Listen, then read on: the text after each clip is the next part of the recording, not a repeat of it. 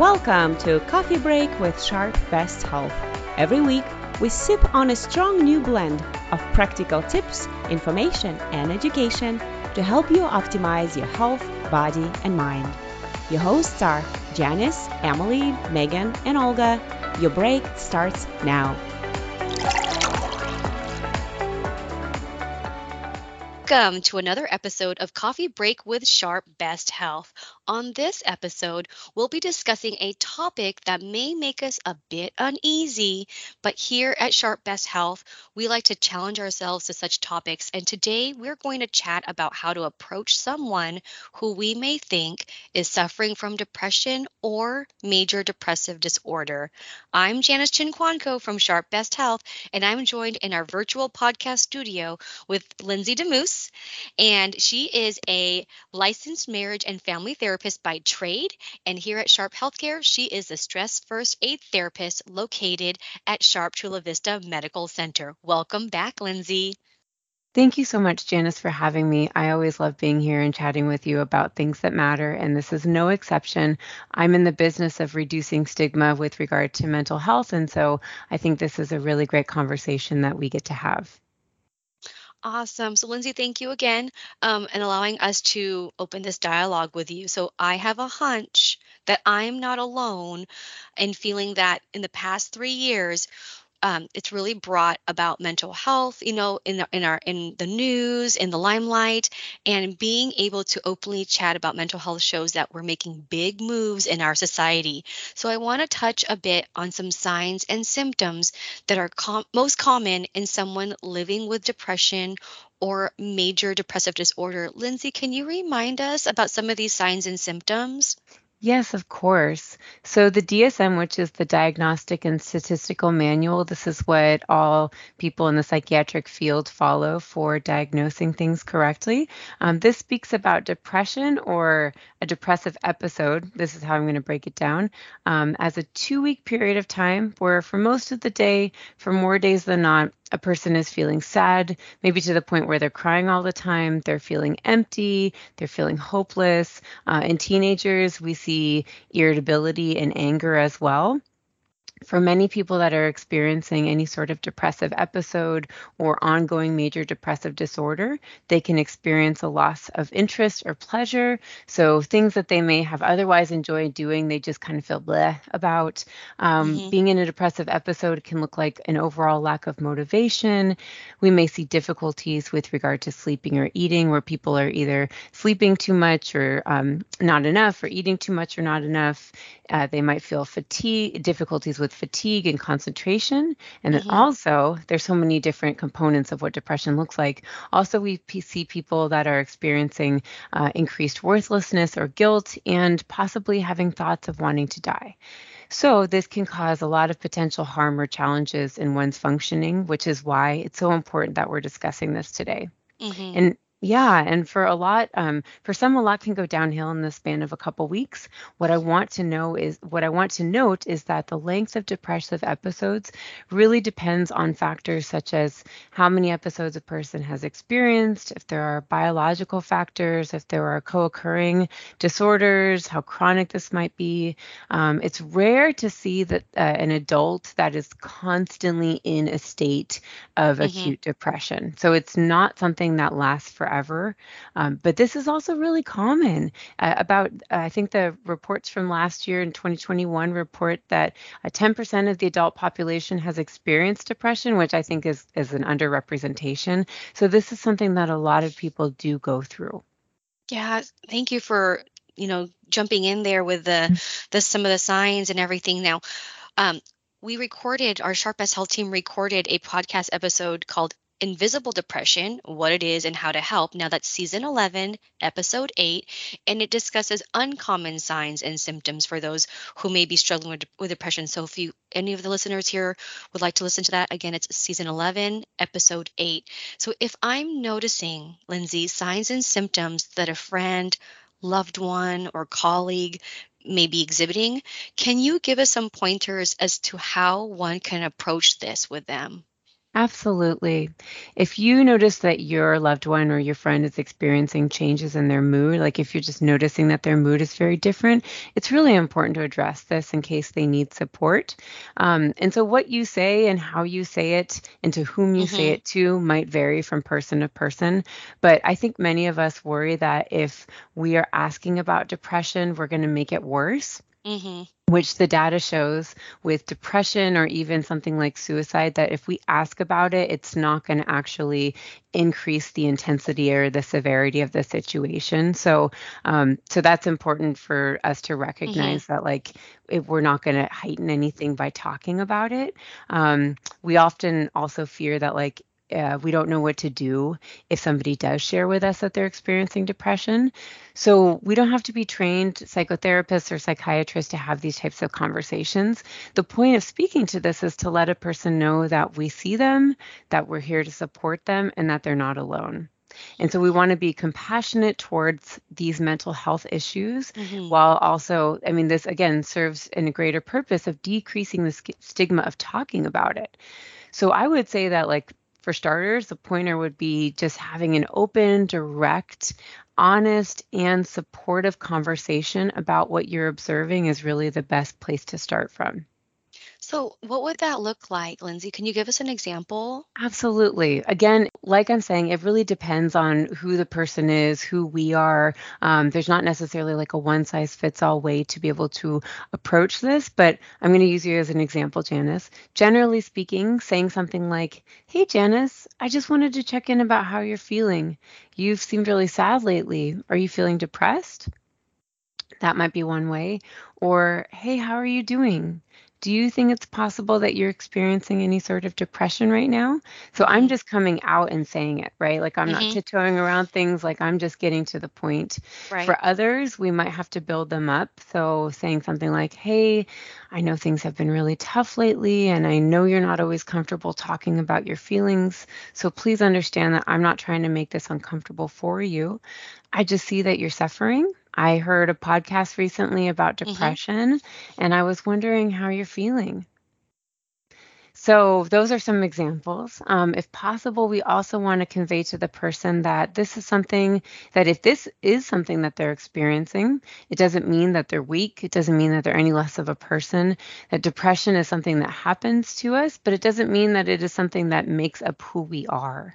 Right. Now, Linz, I'm going to go ahead and just state this. We are a texting society. Mm-hmm. We don't mm-hmm. often pick up the phone, or we may not see this person in person. Um, I mean, how do we approach this with different types of, you know, modes of communication? Is it something that's best said in person? Like, hey, do you want to meet for coffee? Do you want to meet for dinner? Mm. Would this conversation be better off stated in person or if they really if they're living in different state or potential country mm-hmm. you know mm-hmm. um, would a phone call be better if that's it or does texting just work the same i know this is dep- depending on the person or yeah. persons involved yeah. um, uh, that it could be really different but what would you say would be the best way to approach I love all these ideas that you're putting out, Janice, because I think the most important thing is just us showing up and right. us expressing um, that we understand that something could be going on and we want to offer support. So I think, however, we do show up in that sense, making the most direct connection mm-hmm. is really the best thing, especially if we're really worried about the person and we maybe need to help get them connected to resources more immediately. But I mean, if if we're concerned about somebody, I would just, you know, take what I can get in that sense of demonstrating that I'm aware that somebody mm-hmm. might be suffering and that I'm showing them that I want to be able to help. Right. And so, playing off of that, what you just said, when you find out potentially that your friend, colleague, loved one is indeed depressed, what's our next step? Yeah, good question. So, um, this is again where we might be worried uh, that we're not mm-hmm. doing the right thing. So, I'm just telling you, take it easy on yourselves. Know that you can help, but you're not expected to be fully experienced or do this in like a perfect way. Mm-hmm. So, okay. So, if somebody is acknowledging to us that they're going through a depression or depressive episode, what we want to ask is, hey, how can I support you? What do you need? Or thank you so much for sharing this with me. I can only imagine how hard this is, but mm-hmm. we want to really validate that they're being open and honest with us. And next, we're asking, what can I do now to support you? So they may not know what they need, right? Mm-hmm. Maybe they need to see a doctor, maybe they need a medical doctor, a psychiatrist, a therapist, maybe they need um, more intensive therapy with like an intensive outpatient program or maybe mm-hmm. even inpatient. Um, if they don't know, then what you can be is someone that just coordinates and connects them to professional support. Mm-hmm. So if they're willing to let you, I think this is a really good opportunity to do the things for them that they likely can't navigate on their own.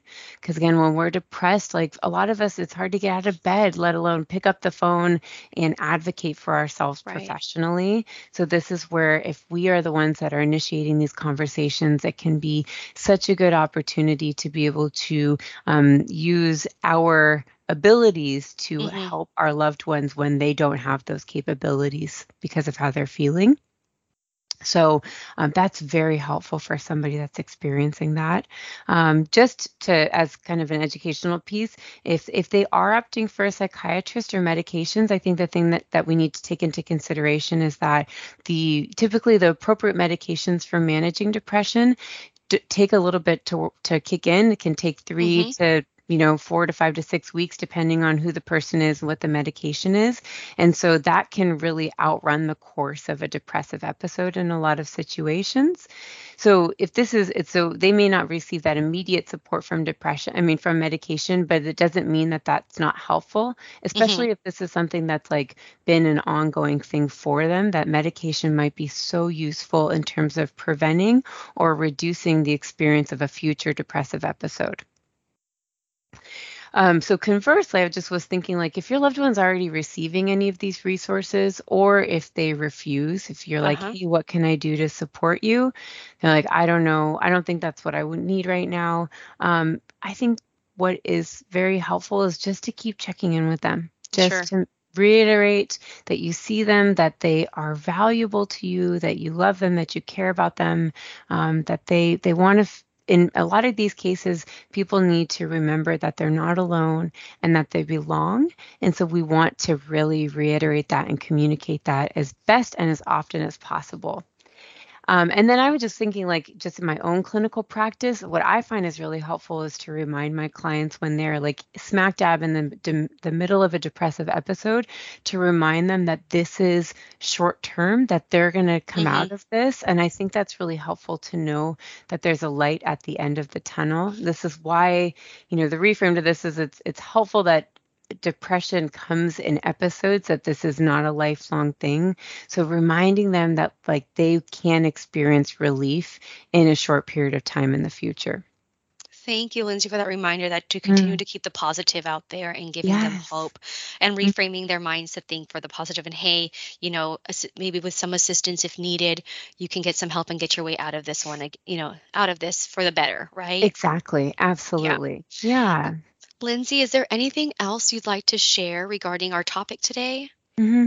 Yeah, well, so you know, as a clinician, it's it's I I can't think about depression without addressing just suicide risk because unfortunately mm-hmm. there is um, such a significant correlation in some cases between people being depressed and having thoughts of suicide. So I'm going to use this as an opportunity for a public service announcement that if you notice that the behavior in your loved ones, your friend, your colleague is different than it normally is, if mm-hmm. it's risky, concerning, if they're more hopeless or like they're, you know, saying things like they're a burden, even if they're like giving away valuables, any sort of behavior that gives you that gut feeling that something's really wrong, this is where I urge you to ask them if they're actually having thoughts of wanting to kill themselves themselves if they're actually having thoughts of dying. Mm-hmm. Um, as I said earlier, I know these t- these questions are tough. They can be really fear-inducing for us, but the literature, the research shows that we're not going to make things worse if we ask about this. Mm-hmm. In in so many cases, like this is a matter of life or death, and so um, this is where it's it's just really we we won't regret it when we ask these types of questions. So if your loved one does share this with you, they say, Yeah, you know, actually, I am having these thoughts, you can call Sharp Mesa Vista at mm-hmm. 858 836 8434, and you can you know share the situation and, and um, convey the importance of your loved one being hospitalized for a short period of time so that they can receive the necessary psychiatric support you can take them to the emergency department uh-huh. you can call 911 and ask for the pert team p-e-r-t the pert team or you can call the access and crisis hotline at 888 724 7240 the important thing in any situation is we want to remove any sort of access to lethal means from the person's reach, and we want to stay with them until we know that they're in a place that they are actually safer and that they're receiving the necessary psychiatric support that they need. So I know that this is a sensitive subject, it's a bigger subject. Mm-hmm. I don't know if there are opportunities for us to discuss this in future podcasts, but um, again, it's it's I can't talk about one without discussing the other in in some way. Absolutely. Lindsay, thank you again mm-hmm. for joining me today. Um, again, like we said, it's another helpful topic because in my mind, we're, you know, um, we've been partially in this isolation, in and out of this isolation during this pandemic. And I know that people have had, um, you know, I guess mental health, mental health has been more in again in this in our scene here. Mm-hmm. And so I'm really glad that we can at least get this out in the open provide your, you know your thoughts as a clinician and how we best um, approach this you know and how we can take some tools with us after hearing this episode. So thank you. And I, I surely hope that, you know, our, our listeners are able to take away something helpful from today's episode. And we'll also include um, the links to Sharp Mesa Vista, the phone numbers as well that we shared for the Sharp, for Sharp Mesa Vista Hospital, as well as the Access and Crisis Hotline in our show notes today. Um, and again, thank you all for tuning in to this episode of Coffee Break with Sharp Best Health. And we look forward to having you join us next time. So have a great day. Bye. Thank you. Bye. Thank you. Download this episode and find more great information on health and wellness by visiting Sharp Best Health on SharpNet.